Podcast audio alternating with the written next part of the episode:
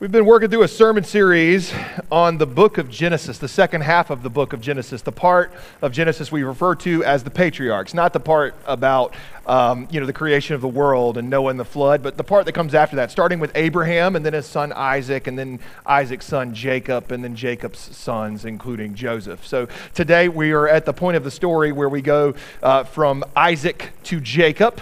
So we will listen now to God's word to us this morning. And the verses just preceding the ones I'm going to read, Abraham has died, and we are on to the next generation. So Genesis chapter 25, verses 21 through 34. Let's listen to God's word to us this morning.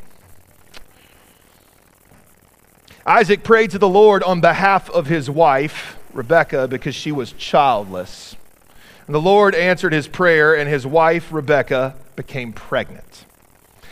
The babies jostled with each other within her, and she said, Why is this happening to me? So she went to inquire to the Lord, and the Lord said to her, There are two nations in your womb.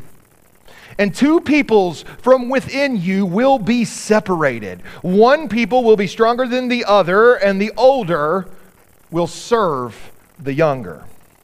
When the time came for her to give birth, there, there were twin boys in her womb. The first to come out was red, and his whole body was like a hairy garment, and so they named him Esau. After this, his brother came out with his hand grasping at Esau's heel, and so they named him Jacob. Isaac was 60 years old when Rebekah gave birth to them. The boys grew up and Esau became a skillful hunter, a man of the open country, while Jacob was content to stay at home among the tents. Isaac, who had a taste for wild game, loved Esau, but Rebekah, she loved Jacob. Once, when Jacob was cooking some stew, Esau came in from the open country and he was famished. And he said to Jacob, Quick, let me have some of that red stew. I'm famished. This is why sometimes Esau is also called Edom. Jacob replied, Well, first, sell me your birthright. Look, I'm about to starve it. I'm about to die, Esau said. What, what good is the birthright to me? But Jacob said, Swear to me first. So he swore an oath to him, selling his birthright to Jacob. Then Jacob gave Esau some bread and some lentil stew. And he ate and he drank, and then he got up and he left. So Esau despised his birthright. This is the word of the Lord. Thanks be to God. Um, will you pray for the one who preaches for his sins are many? Let's pray. Holy and merciful God, come among us this morning. May something of what I say and do from this pulpit or at least something of what is seen and heard of me. May it not be of me. May it not be of us. May it be of you. May it be of you and your work. May it be of you and your promises to us, the things that you would have us do for you and the things that you have done for us in our lives and in this your world. In your holy name we ask this. Amen. On your mark, get set, go. Do you remember the story of the tortoise and the hare? Y'all surely know the story from when you were a kid, right? Once upon a time, there was a hare. That's a rabbit. You know, some kids don't know that a hare is a rabbit. There's this rabbit who liked to poke fun at a tortoise. That's a turtle. You're so slow, the hare, the rabbit used to say to the tortoise. How do you ever get anywhere? Well, yes, I get places, the tortoise says. I'll get there soon enough. Uh, I'll prove it to you. Let's have a race. At this, the hare would laugh the hare, right, was the quickest of all the animals in the forest. And the, the turtle, the turtle, the tortoise thought he, he could win a race against the hare. You're on. You're on, the hare said. So the fox, who consented to act as the judge, he, he marked off the distance uh, and started the runners off. He said, On your mark, get set, go. And the, the hare was, was soon far out of sight, way ahead. Uh, to make the tortoise feel really deeply ridiculous, how was it, how slow he was uh, for him to try to win the race, the hare then decided that he was going to just lay down along the course and just take a nap. Until the tortoise showed up. The tortoise, though, meanwhile, kept going really, really slowly and steadily. And after time, uh, uh, he passed the place where the hare was there asleep, but the hare slept on very, very peacefully. And, and, and when at last he did wake up, the tortoise was near the goal, and the hare now ran his swiftest, but he couldn't overtake the tortoise, and he ran out of time, uh, and the tortoise won the race. And the moral of the story is the race is not always won by the swiftest. In the scriptures this morning, we receive a birth announcement. The family of God is having twins. Uh, just some backstory here, make sure we're all caught up. The Lord, who is the one true God of all things, comes to a man whose name is Abraham, and he told Abraham that he was going to be the father of a great nation and that his descendants are going to bring salvation all to the ends of the world. What great, glorious things! Abraham, despite his old age, then has a son, and his son's name is Isaac. Well, in today's story, Abraham has passed away. And now Isaac continues on the family line, which is a continuation of that promise that God made to Abraham. And he and his wife, Rebekah, find out that they're having twins.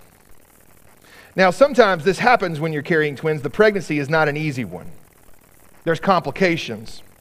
And all throughout the second and third trimesters, the babies in her womb are restless. It's almost like they're restless with each other. They're wrestling with each other. They're kicking and they're fighting so much that Rebecca cries out to God and says, What on earth is going on with these children. And the Lord responds with a birth announcement.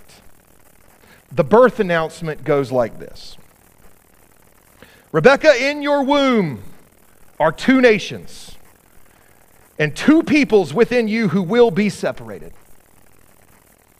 One people will be stronger than the other, and the older will serve the younger. Uh, these twin boys, their names will be Jacob and Esau. And on one level, they've got a lot in common. They're twins, they come from the same womb, they have the same birthday. They share the same blood coursing through their veins, but on another level, they could not be any more different than each other. Jacob looks like his parents, Esau is hairy, and his skin is flush red. Jacob is quiet and he likes to stay at home. Esau is an outdoorsman, he's an accomplished hunter. Jacob is a mama's boy. Esau develops a really strong bond with his father. And the differences that run deep between these two, they run so deep that contention emerges even before they enter into the world. These two are primed to believe that they are in a race with each other in life. In fact, the scriptures tell us that the moment of their birth, Esau, who is only barely born first, uh, Jacob comes seconds behind and he's holding on to Esau's ankle as they are born. Because Jacob is trying to pull Esau back so that he can get ahead and be the one to emerge into the world first. Now, that is a sibling rivalry. And sibling rivalries are nothing new. The, uh, this isn't even the first case of a sibling rivalry uh, showing up in, in the Bible, and it won't be the last time that two brothers or two siblings fight with each other.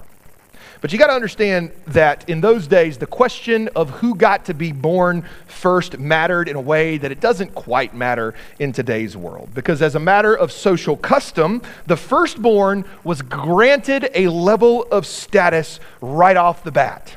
Being the firstborn meant that you uh, not only got off the starting block quickly, it also meant you got a real head start. When, a, when your father died, all the land, the cattle, the money, the servants, all that belonged to your father would be divided up amongst the sons. And the firstborn son would get a double portion. That means the firstborn son would get twice as much as all the other siblings. The firstborn would also inherit his father's peerage, his royal title, his lordship. He would become the head of the household. This, uh, by virtue of being the firstborn, was your birthright. And so, because Esau is the one who is born first, he wins the birthright. But that's just the beginning of the race. Just because you win the birthright, that doesn't mean you get to keep the birthright. It, just because you get a head start doesn't mean you're going to be the first one to cross the finish line. Just because you're the swiftest doesn't mean you're going to win the race. So, like the hare racing against the tortoise, Esau doesn't quite appreciate the head start that he has. And one day, after this long day of hunting, he goes and flippantly tells his brother he's going to trade him his inheritance for a bowl of stew. He does this in part because the birthright here is only part of the story. The truth is, it's not up to Esau to give his birthright away. His father's blessing is the thing that matters. So his father has to sign off on it for it to count. And Esau, being so tight with his dad, could never imagine his dad giving the blessing to a tortoise like Jacob. But as you'll see in the coming weeks, as we dive deeper into the story between these two brothers, Jacob and Esau, uh, Jacob the tortoise ends up being the one who pulls ahead. Jacob will be the one who ends up with the double inheritance. He will be the one that ends up as the head of the household. And it's not because the swift always win the race. Jacob is dishonest, he's cunning. He tricks his father. And the animosity between these two brothers only grows deeper and deeper and deeper. And this is a great shame because this is the family of God that we're talking about. A family defined by a promise of glory. This is how things go when you treat life like a race. On your mark, get set, go. And when I was thinking about this story this past week, I thought about another birth announcement that I once saw. You know, um, people post birth announcements now. Sometimes they send them in the mail, sometimes they post them on social media. I got this old uh, college friend of mine, and uh, he is and has always been a huge NASCAR fan. He has never missed a race. We used to pick on him about it. Sunday afternoons, he'd be sitting there watching in front of the TV. Uh, a few years ago, this friend of mine became a dad for the first time.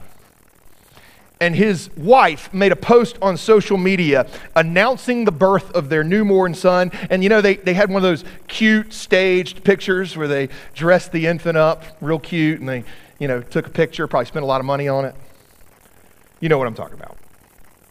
So, in this announcement that he posted, um, this adorable picture of his week old son dressed in a onesie that was made to look like a driver's racing suit.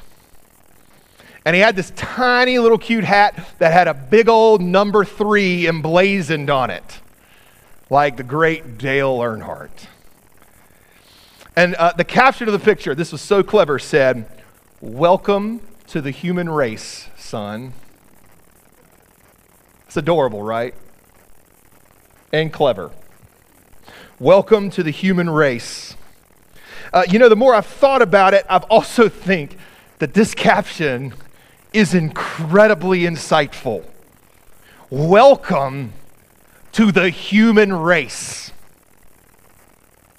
This caption encapsulates two really basic ways that we go about looking at life, doesn't it? The, the first is that from the moment of, that you are born, you find yourself running a human race. This race cuts two ways, right? The first is it's a race against time. There's this clock that starts ticking. The moment you come into the world. And you always hear that ticking clock just going in the back of your head, just faintly going in the back of your head. And it's always reminding you that the day is going to come when that buzzer is going to sound and your race is going to be over. And so that means that right now you better get going as fast as you possibly can to get as far down the race course as you possibly can. You got to rack up as many points as you possibly can before time runs out. You better hit the ground running. You got to keep pushing. There's no time to lose. But the race is not just against time.